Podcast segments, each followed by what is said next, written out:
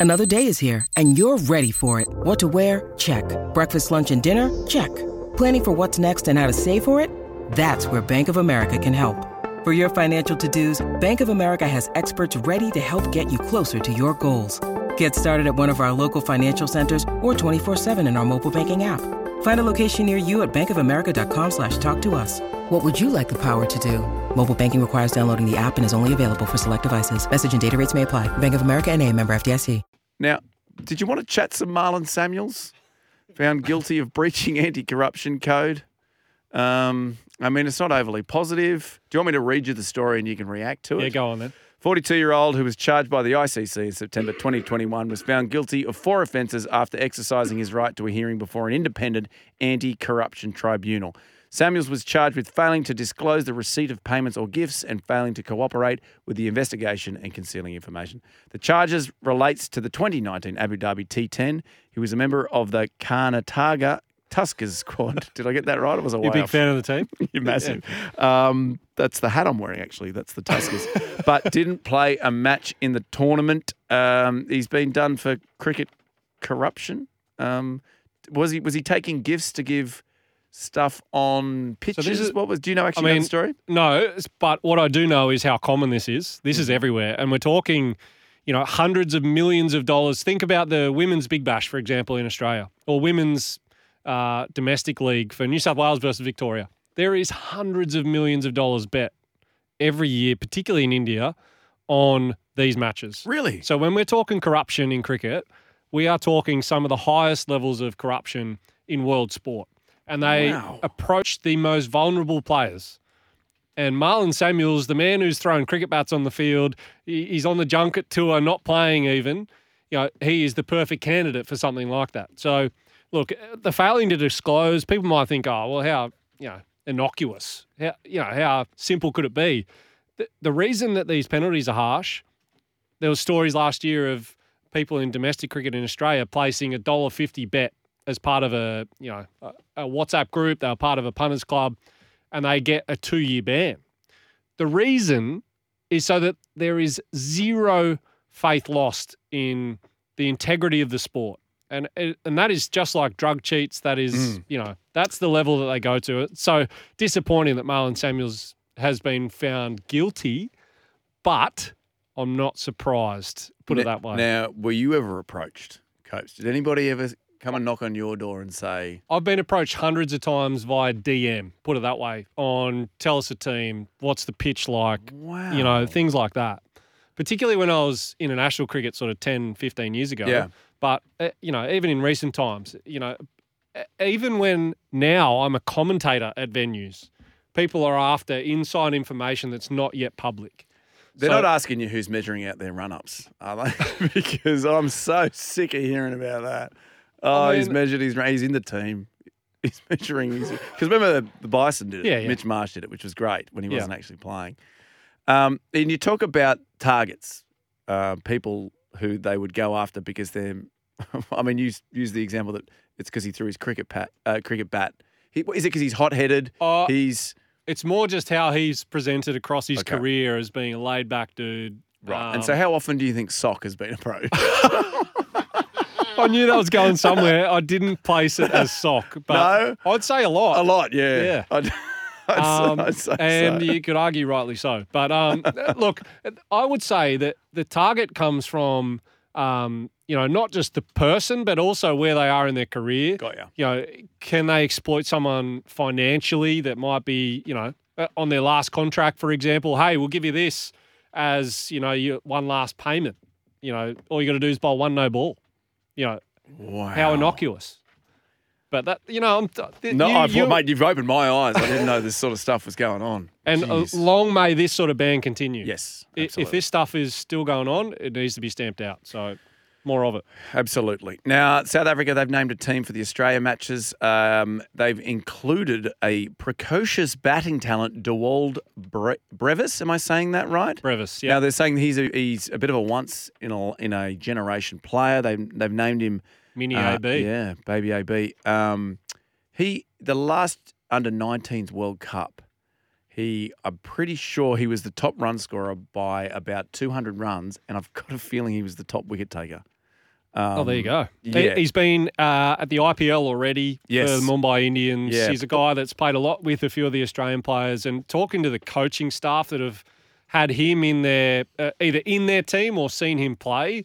I mean, this guy is the next superstar of um, particularly T20 cricket, but it could be all forms like AB de Villiers did. So, yeah, it's exciting. And South Africa at their best, I think, can can make some noise at the elite level in the World Cup. Um, but I think Australia should be too good in this sense with some of the names. You know, a, a lot of people aren't maybe familiar with guys like Josh Inglis, Matt Short uh, yet at the international level, but these guys are now playing all around the world in all the competitions, Matt Short in particular. Uh, We're looking at genuine replacement level players for Aaron Finch, who's just retired. You know, M- Mitch Marsh as captain, I think, is one of the best players in the world right now. So, Absolutely. And how do you think he'll go as captain? Like, what sort of captain will he be? Are we looking like an Allan Border type captain? No, or the are we complete opposite. So, who is because he's you know we all seem quite jovial, a lot of fun. Is there a captain that was like that? That he, I mean, Ricky Ponting wasn't like that. Steve Waugh was. They're normally quite surly, grumpy people. Yeah, well, I would say he's actually a lot like the methodology of Yep. Pat Cummins. Oh, in he's a player that people gravitate towards. He's a humorous guy. He's been captain of WA in all formats Hmm. since he was about 21. yeah, right. He's been playing much like his brother Sean since he was 18, so or even younger. So this the reason I thought before he was named T20 captain that he would be in the frame is I think he's our best player in the format now, which is saying something I think to a lot of people. We need to wake up to the fact that he's going to bat at number three, bowl some important overs, but he's the most destructive T20 batter, you know, of the top say four or five in the world when he's going. So I'm excited about where this team's going. What a turnaround for him because currently Oh. in all three formats, he's one of our best cricketers. Uh, we saw what he did in that Test series, you know, and there has been many players that have been more maligned than him in the last ten years of cricket. Yeah. I mean, the And he talked about he it. He does that. The, the whole country hated him, and now he's the captain of the T20 side. I You just think about the 2019 Ashes, the test doco that came out with him famously, you know, playing, he was the DJ. In the change room. yeah, And, you know, and after he scores the test 100 on return this time around, he's like, well, you know what? I'm the only ever Australian on holiday to score a test Yeah, 100. very, you know, very that's, likeable. That's how he carries himself. He's one of the great teammates. Uh, and you know what? I'm, I'm excited for this next phase of Australian cricket because of that. Players like Mitch Marsh, they exude enthusiasm, have a good time, play like Australians play sport in general, not Yeah. just cricket. So I'm excited for that. Now, obviously, as we mentioned at the top of the show, we're about seven weeks away from this World Cup in India, which is it's the home of cricket now. It's going to be cr- uh, massive. It will be packed stadiums for every single game. Uh, cricket cricketers not being able to move when they're walk, trying to move down the street. It's going to be Yeah. absolute mayhem. And it's the time when they all start naming their ODI squads for the 50 overs format. The Australians have named a squad as well to take on South Africa. They play them in five ODIs um, starting on September 7th. Is there anything that stands out in this squad? I mean, it's to be honest. Couple. Yeah, who you got? Well, uh, Nathan Ellis, who started to, Yep. uh, he's dominated the Big Bash for a long time now. He's played for Australia in T20 and 50 over formats, but I don't think everyone who's listening now, for example, would know who he is. I think he's right there alongside Sean Abbott as the next bowlers in after our big three that we've known for so long Stark, Cummins, Hazlewood. Mm-hmm. So they are, Nathan Ellis' death bowling is his wheelhouse, and it's a skill set in India which is essential. So I think he's going to be there right at the thick of it when it comes to picking our final squad. The other two, Aaron Hardy, Tanveer Sangha. Aaron Hardy very much in the Cameron Green, Mitch Marsh mould, Western Australian, big strapping lad, all rounder. Uh, he's an exciting prospect for the long term. And Tanveer Sangha, young leg spinner. He's played for the Sydney Thunder uh, and also New South Wales. I've played with him quite a bit. Um, he's a kid that just doesn't take a backward step, much like Adam Zampa. So, I- mean, could we go dual leg spinners in our best team? Uh, it would be at the expense of someone like Ashton Agar, probably, but oh man, I'm, I'm excited about where he's going. And, you know, we think about Todd Murphy, how exciting that's been in a test sense. And so and, young players, man. and ODIs in India, there's every chance you'll roll out two spinners. Definitely. Yeah. Definitely. I think our best team makeup will be all rounders, two quicks, and two spinners. So we'll bat deep, Yep. um, but we'll also have two spin options and probably someone like, you know, whether it's Glenn Maxwell or or that type of player in your top six or seven that will be able to bowl five overs if need be, or the conditions really suit. So you'd be rolling out Cameron Green and Mitch Marsh in the one oh, side, Oh, I'm, or ta- is I'm that taking Stoinis probably as your preferred all rounder alongside Glenn Maxwell. It's oh, just Jeez, it's, what about we've got a. Lot, it's a crunch. Oh, it is a crunch to see who gets in this team. This this tour against South Africa is hell for leather places Trial. in that team. It, it- make no mistake, we go into that World Cup with a team that's going to have guys sitting out that are up there with the best players in the world in white ball cricket. Very, very exciting. Now, at the same time, um, the English, as we mentioned earlier, they've named their ODI squad to take on New Zealand, which is very exciting. Obviously, that was the result in the 2019 final. So they're playing them. Uh, it starts very soon. I don't have the date here. It's in the next couple of weeks. Um, the big one, as we mentioned, Ben Stokes back in. But the other interesting one is Moeen Ali.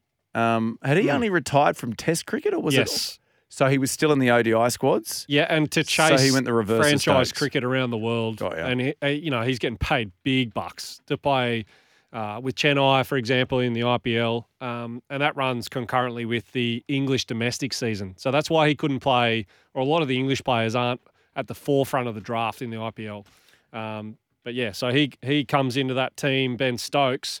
Um, yeah, it's it's a tough one. That's a really good side that are now the World Cup holders, obviously, um, after 2019. Asterix. Yeah, asterisks. Yeah, definitely. Piers, if you're listening. um, uh, you know, the, Harry Brook is the one that misses out Isn't because of? Ben Stokes, though. And he's It- amazing. yeah, Excitement so machine. Yeah. tough one there. But I- I mean, I'm- excited about that squad. And if you're, you know, Matthew Mott, Australian coach, leads um, from the front there alongside Ben Stokes and Jos Buttler, who will be the skipper. So Hmm. Uh, it's a good side. Um, we've, we've just Mark's just popped in there. August thirty first is the first T Twenty. I don't know when the ODIs take place. The other interesting one. So no Jofra Archer. He's still injured, but they bring in this kid Gus Atkinson, who apparently, Bowls rapid. yeah, ninety five miles per hour. Yeah, I think he plays for Surrey, um, and he's the kind of guy that he's tall and fast, and he's he's really like for like in the sense of what Jofra would have done for this team. They'll pick him to have impact, or Mark, like Mark Wood does in the Ashes, for example. Yeah. bowl fast, threaten, particularly in the subcontinent. And if you get a look at the bottom order, the tail, he's the kind of guy that'll come on and try and blast them out. All right, let's look. Let's crystal ball it here. I love doing this. So let's go ahead to World Cup finals. Obviously, it's in the subcontinent. I want you to pick the two semi-finals, the four four teams to make the semis. Oh, I'll go India, Pakistan, England, Australia. So New Zealand would miss out. New Zealand are very good at making the final. Not so good at winning it. No. what about this text here? Is this the run home or the run out? Yawn from Lundy. Oh, don't listen Oh, come on, Lundy. Lundy. Hey, can I tell you a Nathan Ellis story that Lundy will hate? So, um, he was playing for um, Hobart. Yep. So, does he still play for the Hurricanes? he does, he doesn't he? So, we interviewed him on our cricket show. Yes, Lundy, we've got a show. We had a show, and um, he was brilliant. Came in, funny young guy, He's and then ripper. and then went through. So that was the summer season. Then in the winter season, we were doing our rugby league show, Barney and I, and we look over and there's a guy sitting in the front row with a Sharks jersey on, and we're like, that, that looks a lot like Nathan Ellis, the guy that's played a bit for Australia. Played, yeah, Sharks tragic. Yep. And so then we went up to him and we go, "What are you doing, mate?" He's like, "Oh, yeah, I, I rang up, got tickets. I just, I love footy." I was like, "Yeah, mate, we could have got you. Like, you just should have just emailed us and reached out." But he came and sat, sat in the front row. So He's one of the punters, mate. Uh, Yeah. played, I played grade cricket with him at Oh, nice. George for years, um, and he's just a mad sports fan. And he's one of those guys that's a good team guy. Um, you know, just plays for genuinely the love of cricket. Um, and he's you know the first to have a beer post match and a, a good lad. So